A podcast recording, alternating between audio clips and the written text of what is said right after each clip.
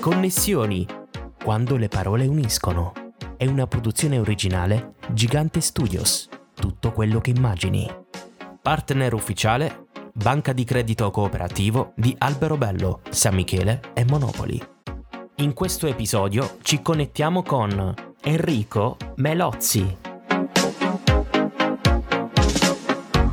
Ben ritrovati connessi a un nuovo appuntamento con Connessioni quando le parole uniscono. Come sempre allarghiamo il nostro giro di contatti con chi ha il piacere di raccontarsi nella semplicità di una chiacchierata. L'ospite di questa puntata è un compositore, direttore d'orchestra, violoncellista e produttore discografico italiano. Ha composto opere liriche, opere sacre, colonne sonore per cortometraggi, lungometraggi e spettacoli teatrali per le quali riceve numerosi riconoscimenti importanti. Fondatore della Cynic Records, l'etichetta discografica indipendente insieme a Giovanni Giovanni Sollima fonda il gruppo Centocellos, ha diretto l'orchestra del Festival di Sanremo per diversi artisti e firmato arrangiamenti di numerosi brani. È un poliedrico artista dalle grandi sfide che spazia con grandiosa versatilità nell'universo dei vari ambiti musicali. Ho il piacere di connettermi con Enrico Melozzi in arte Melox. Ciao Enrico e benvenuto a Connessioni. Ciao, grazie mille per oh, l'invito. Grazie a te. Allora, come nostra consuetudine, diamo inizio a questa nostra chiacchierata connessione con un salto indietro nel tempo. Ti invito ad allacciarti le cinture di sicurezza, dimmi se sei pronto. Sì, sì. Ok, perfetto. La nostra destinazione è la tua infanzia. Che bambino eri e cosa ti ha portato a diventare ciò che sei oggi? È una domanda che andrebbe fatta più a mia madre che a me, ma sicuramente dovreste cambiare il titolo del vostro podcast in un podcast dell'orrore probabilmente perché ecco eh, spiegaci lei, un po' insomma, che ricordi penso, hai penso che la mia infanzia lei non se l'è vissuta proprio benissimo io meglio probabilmente ecco. eh, cos'è eri un birbante ero molto curioso, mm. molto estroverso. Mm. Proprio l'altro giorno stavo leggendo una lettera a Babbo Natale, a Gesù Bambino, ho scritto una lettera veramente assurda con dei riferimenti incredibili dove chiedevo a Gesù Bambino di occuparsi di, eh, di, di, di addirittura dei terroristi. Cioè, Beh, insomma, grandi richieste. Un, un bambino abbastanza bizzarro, cioè nel senso ipercurioso, ovviamente eh, molto, molto intelligente portato per eh, cosa ti ha portato no? eh, la matematica che poi insomma è una delle materie ovviamente per la musica mm. cantavo fischiavo in continuazione il primo giorno di scuola fui ecco, ripreso mi sembra giusto fischiavo eh. perché eh, non fischiare il primo giorno sì, di scuola esatto. Io, per me sembrava una cosa così bella da fare invece eh, scoprì che in realtà eh, lo Stato e la scuola pubblica non erano così propensi alle manifestazioni Purtroppo musicali no. già già al primo giorno di scuola. Eh, eh, ero sicuramente molto socievole. Um... C'è un, un, episodio scintilla, scatenante che ti ha fatto capire quale professione, lavoro poteva suscitare interesse in te?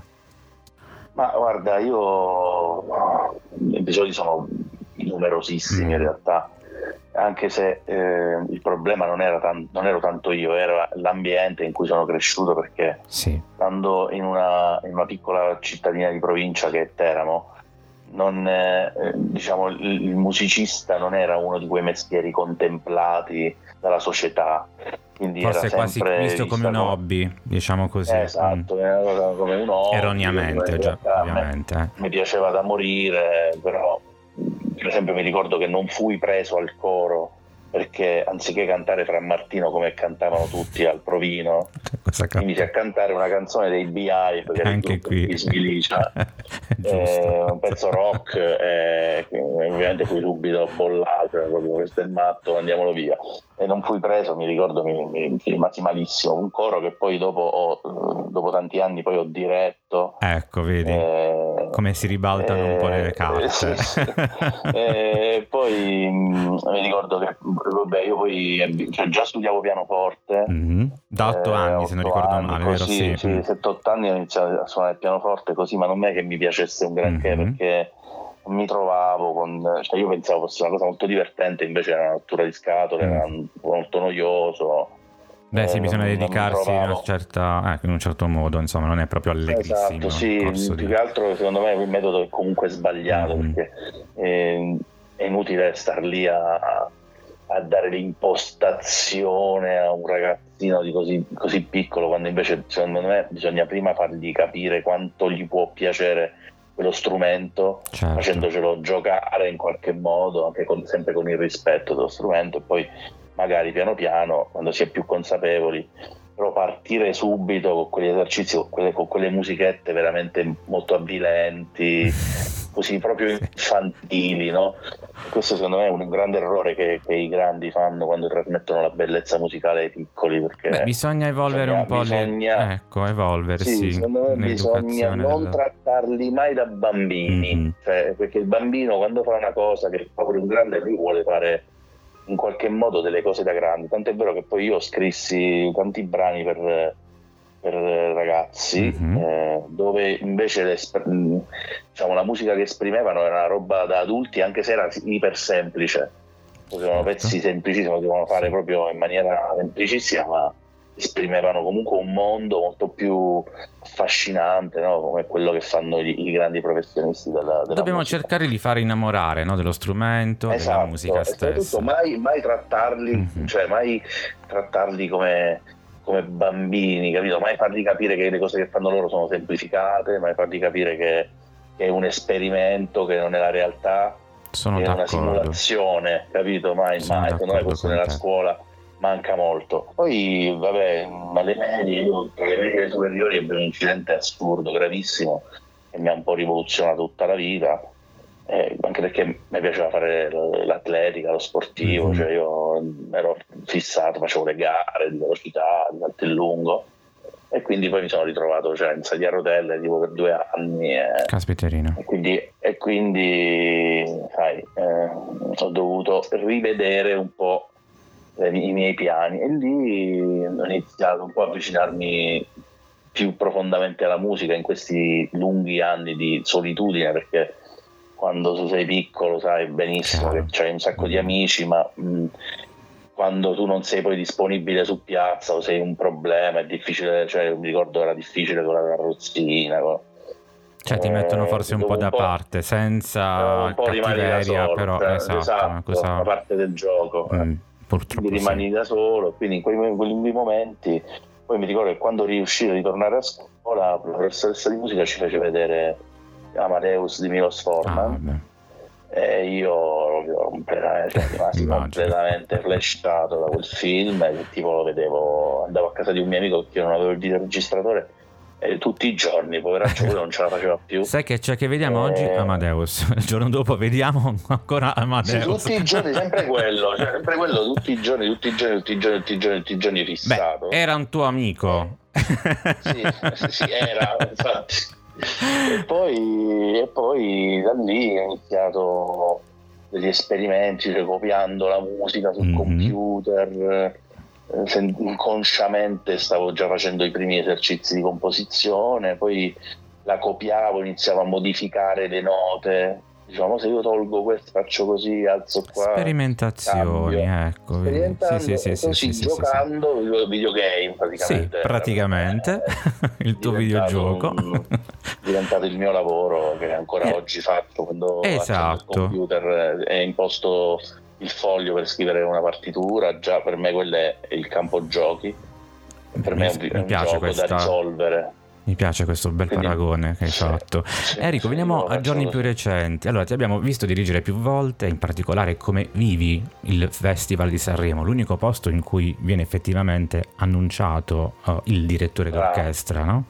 Bravissimo, bravissimo. Io lo dico sempre, questo perché è vero, eh?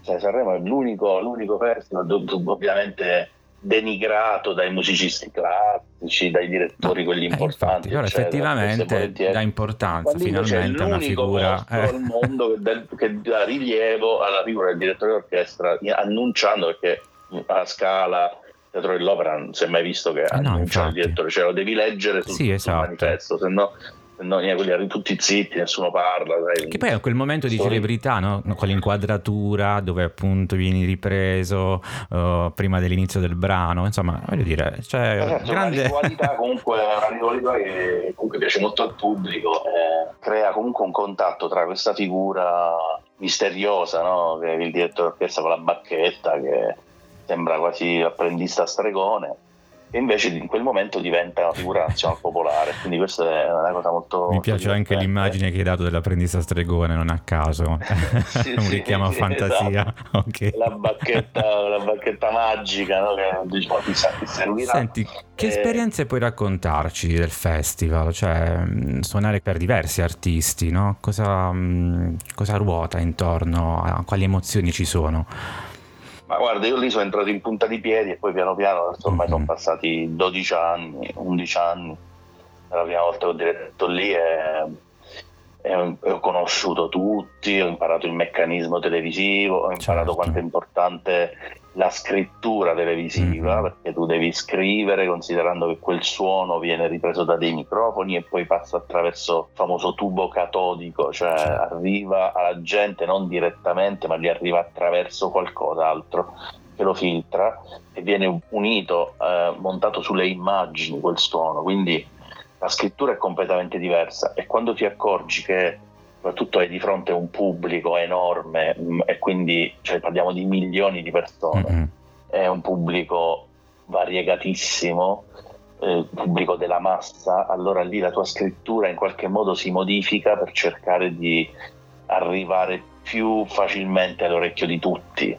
Eh, noi musicisti spesso ci perdiamo in tecnicismi che poi possono capire soltanto eh, i tuoi colleghi di lavoro Chiaro. che spesso e volentieri sì. non lo apprezzano mai perché comunque tra colleghi c'è sempre un po' quell'invidia un po' di diatriba quel... mm. sì sì mentre invece eh, lì io ho imparato la... di quanto è bello utilizzare tutta la tecnica che hai imparato negli mm. anni tutti i trucchi il mestiere per arrivare a scrivere un linguaggio eh, semplice, apparentemente semplice, superficialmente sì. semplice, che in realtà è molto infatti, complesso, eh, farlo apparire godibile e fruibile al grande pubblico. Secondo me quello è il più grande vantaggio stesso... che mi ha dato lavorare in questo mm-hmm. ambiente. Tu stesso poi anche in un'altra intervista hai detto quando conosci più cose hai più chiavi di accesso e riesci ad aprire più porte. Allora, questa è un'affermazione bellissima secondo me, che è un po' una sorta di ideale che sicuramente racchiude tutta la tua carriera professionale. Come sei arrivato poi a ideare, no? a dirigere il concerto, per esempio, della Notte dei Serpenti? Beh,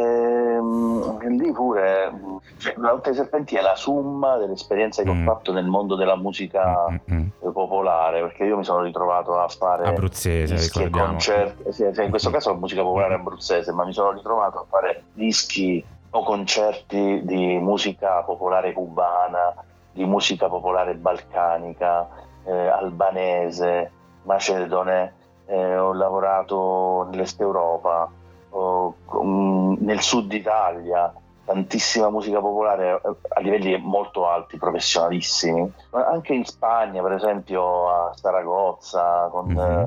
con degli zingari che suonavano questa musica incredibile che poi ho scoperto venire addirittura dall'Abruzzo, ecco. la, la jota, che in realtà deriva dalla cotta abruzzese. E quindi ho detto, ma per quale motivo cioè, tutti investono su questa meraviglia che sono le proprie radici, invece l'Abruzzo che ha invece un patrimonio di musica popolare inestimabile, veramente Pazzesco. mostruoso, mm. gigantesco. Sì. Ma come mai non, eh, non, non, dedicarsi anche a questa cosa qui? Logicamente perché spesso e volentieri mancano le risorse. Però mi è stata fatta una proposta dalla, dalla regione Abruzzo, mi hanno certo. proprio incaricato di, di fare un progetto per valorizzare le, le, le, radici culturali ho detto finalmente dai buttiamoci in questa avventura era devo ora. dire che stata, mm. era ora perché mm. anche la, la, partecipazione massiccia de, del pubblico ma soprattutto emotiva cioè nel senso che io dopo quel concerto ho ricevuto migliaia di mail messaggi. Beh, è, eh, è stato un evento che da... sicuramente ha dato i suoi buoni frutti, eh, sicuramente. Sì, ma proprio ha scatenato quel, quella, quella, nostalgia per quel periodo, per quel tempo meraviglioso che erano quegli anni incantati, prima del, del consumismo, certo. prima del certo. boom economico, quando si viveva più in semplicità, quando, quando eh, ci si accontentava veramente di stare insieme dell'essenziale e di, e, di, mm. e di, cantarsi una canzone insieme e quella era, si trascorreva il tempo con semplicità capito così e quella, eh, io credo che il mondo oggi stia tornando verso, verso quello eh, lo vedo in tante manifestazioni diverse, di, di vario genere, di, sia culturali che manifestazioni proprio in senso eh, latino, cioè di, di, di atteggiamenti umani. No? Vedo tanto, tanta voglia di, ritornare a quella semplicità di un tempo e penso che la musica popolare sia forse eh, la musica che, eh, del futuro. Paradossalmente, quando mi dicono ma dove andrà la musica italiana, la trap, il rap, mm-hmm. le cose, mm. io sono convinto che fra pochi anni eh, in tutta Italia esploderà, eh, in tutte le regioni ci sarà una grande manifestazione di ritorno alle nostre origini, cosa che nel sud è già più, cioè non, è, non si è mai interrotta. Se noi pensiamo alla tradizione della musica napoletana, quella sì. è così da sempre, non, non, c'è mai stato il, il, calo o la musica siciliana. Nel Salento c'era stato uno, uno, uno spegnimento che poi grazie a Notte d'Atalanta è ripartito, in Abruzzo anche, e spero che grazie a Notte dei Serpenti si possa ritornare a vedere i giovani che suonano l'organetto, il tamburello, che imparano le canzoni. Allora, dobbiamo brindare allora, no? brindiamo a nuove sì, sì, edizioni della Notte dei ne Serpenti. Sono certo, eh. Ne sono certo. Enrico, sono a proposito certo di questo, tu come rockstar dei direttori d'orchestra italiani, allora ti chiedo qual è la tua propria percezione della musica di oggi? Ne stavi già parlando, quindi si sta perdendo un po' l'armonia?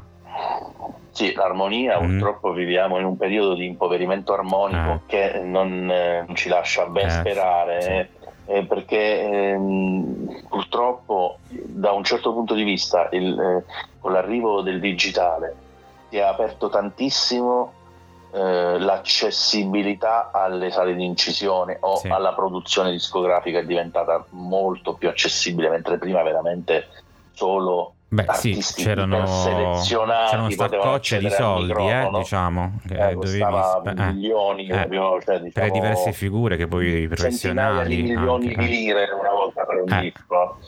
Eh, mentre oggi capace, cioè, ho visto anche dei dischi con 500 euro fare dei dischi interi che poi hanno venduto non si sa quanto e questo se da un lato è un vantaggio il fatto che ci sia una grande accessibilità al, alla produzione discografica dall'altro purtroppo eh, aprendo le porte a tutti mh, questo non è significato automaticamente aumentare la qualità ma è significato esattamente il contrario, il contrario. cioè la qualità è, con- è crollata e, ehm, per esempio ecco, il dibattito sull'autotune di cui io sono per esempio un grande sostenitore però effettivamente l'autotune ha dato modo a gente che mai sarebbe entrata in uno studio di registrazione negli anni 70-80 fare dischi anche di successo. Mm. Quindi cosa, eh, c'è un dibattito accesissimo tra musicisti. Eh, Forse ci deve essere sono... un semplice equilibrio tra le parti, che dici? Ma io guarda, io sono semplicemente mh, mm, molto più analitico mm-hmm. e guardo il fenomeno della musica come della discografia soprattutto, sì. il fenomeno della discografia rispetto al fenomeno della musica in sé è un, è, è un, fenomeno appunto neonato, cioè la discografia sì, ha sì, un centinaio d'anni, certo. la musica ha milioni, la musica andrà avanti per altri milioni di anni, mentre invece la discografia probabilmente si trasformerà, si, si, si sparirà, chi lo sa, quello non significa che la musica non esiste più.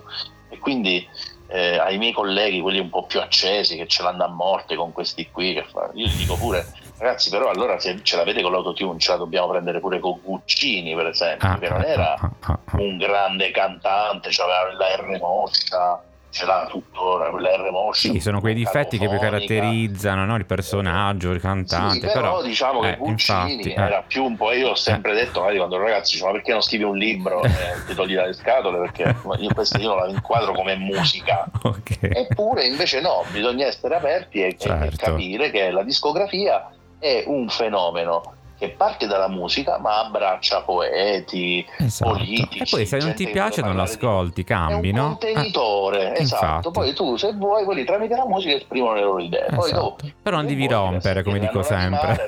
esatto, cioè. non bisogna rompere, eh. cioè, non bisogna stare lì soprattutto i eh bravi sì. musicisti, tecnici che stanno dicendo ah che vergogna, che scandalo. No, sì, tu sei sì. bravo, vai tranquillo, che se tu sei bravo, esatto. la tua esatto. strada la trovi, quello ha trovato un suo sistema con l'autotune, fallo fare, ma tu non ti toglie niente a te perché tanto la bellezza della musica vincerà sempre. Sì, vabbè, ci sono state poi... voci anche sui Maneschi, no?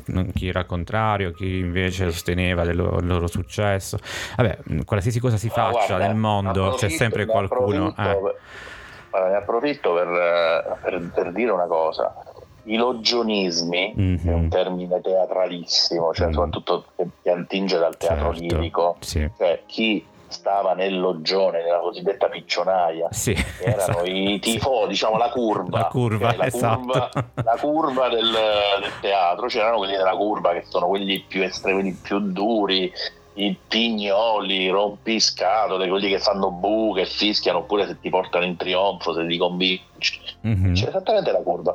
La, la tifoseria non fa mai bene all'arte, cioè sì. eh, non è una cosa positiva. Perché di parte? Eh, perché di parte è preconcetta, spesso certo. e volentieri, è, è, è corruttibile, eh, invece bisogna eh, porsi come il pubblico semplice che si accontenta, si gode la vita, si gode una canzone senza star lì a pensare se hai fatto un po' calante, un po' crescente, se non hai, ti ricordate i fischi a Pavarotti, dico, eh, sì, una persona sì, che, che, ha conquistato i teatri di tutto il mondo e se esso fa un do leggermente calante ma non rompete le scale, ma godetevi la vita. Voi, ma insomma, quello è uno dei più grandi cantanti della storia del canto. Eh, ma se adesso ha fatto una nota un po' calante, eh, è un essere umano, è un essere umano. Questa cosa è il eh. logionista del rock. Questo mm. non è rock, questo è copiato da ragazzi. Allora, io nel mio, nel mio infinitesimamente piccolo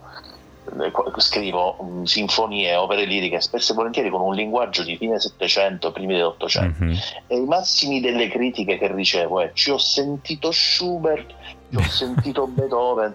E io gli faccio, ragazzi, ma non, non, è Beethoven, quella è la musica mia.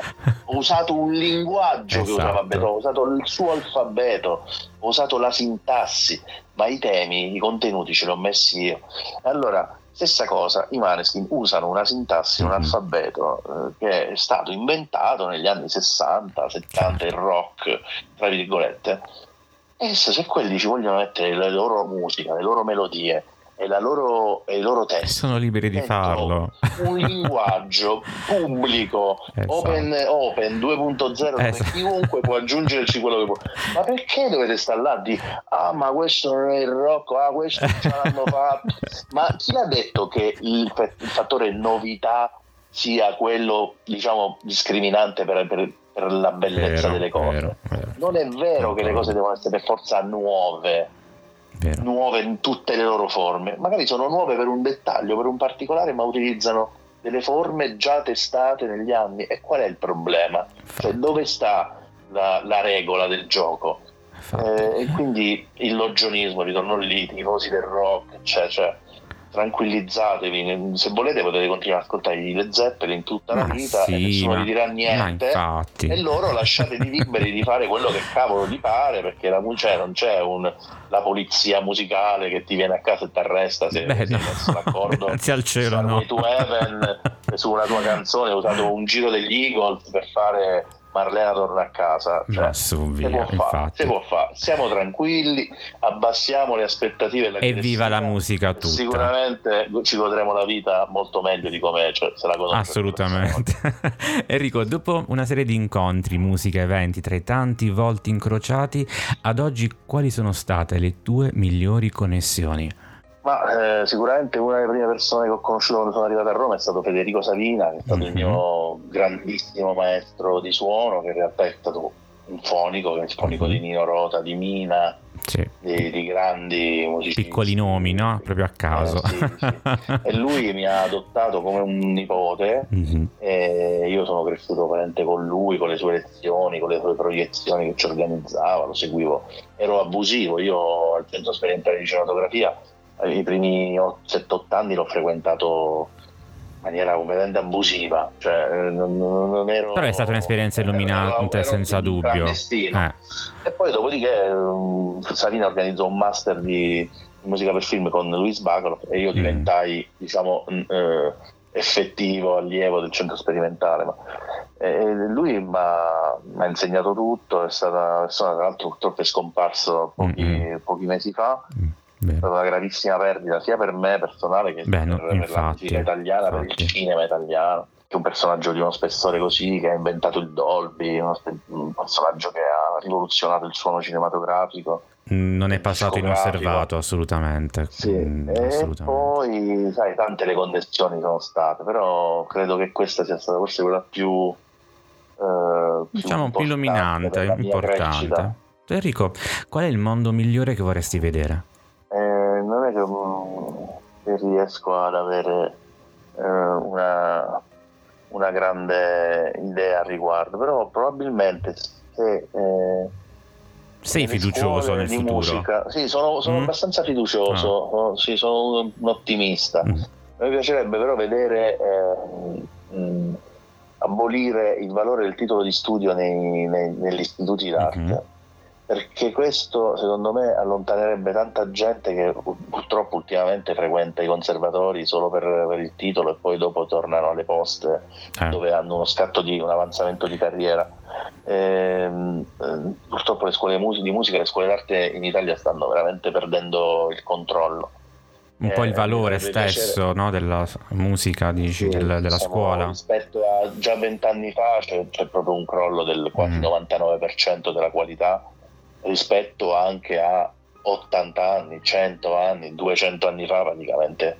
Se un, se un direttore di conservatorio di 100 anni fa guardasse quello che succede oggi in un conservatorio si suiciderebbe all'istante.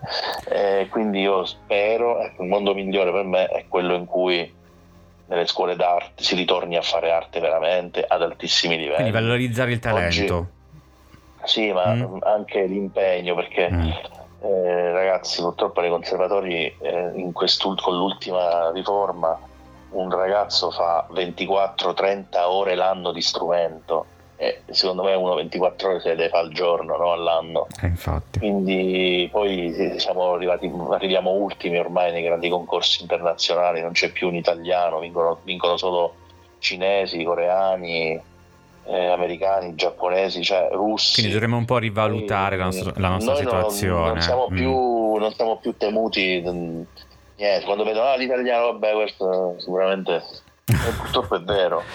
Perché? Perché Sperando di cambiare la rotta, ecco. eh, speriamo di cambiarla. È abbandonato completamente l'istruzione pubblica.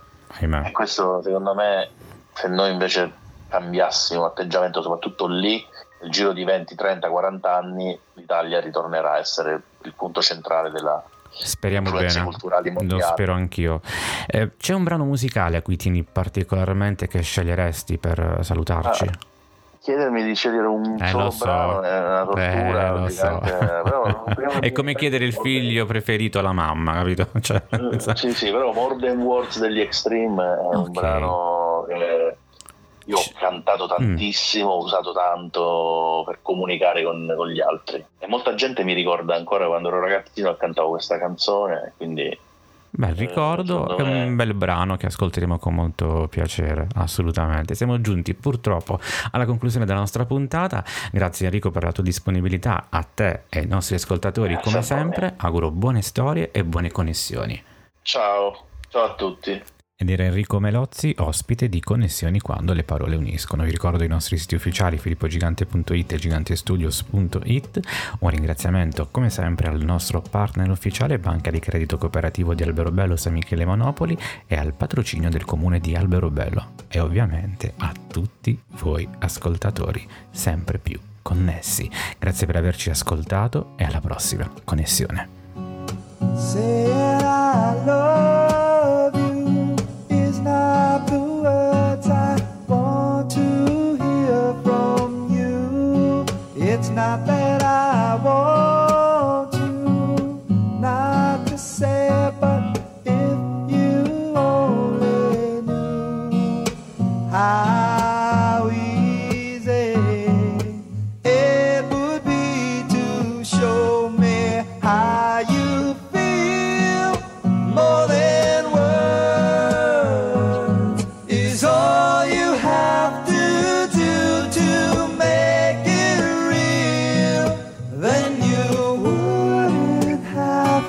say that you love me, cause I already know. Condividi e vota il podcast Connessioni, quando le parole uniscono. Ascolta il podcast su tutte le piattaforme dedicate. More than words to show you feel that you're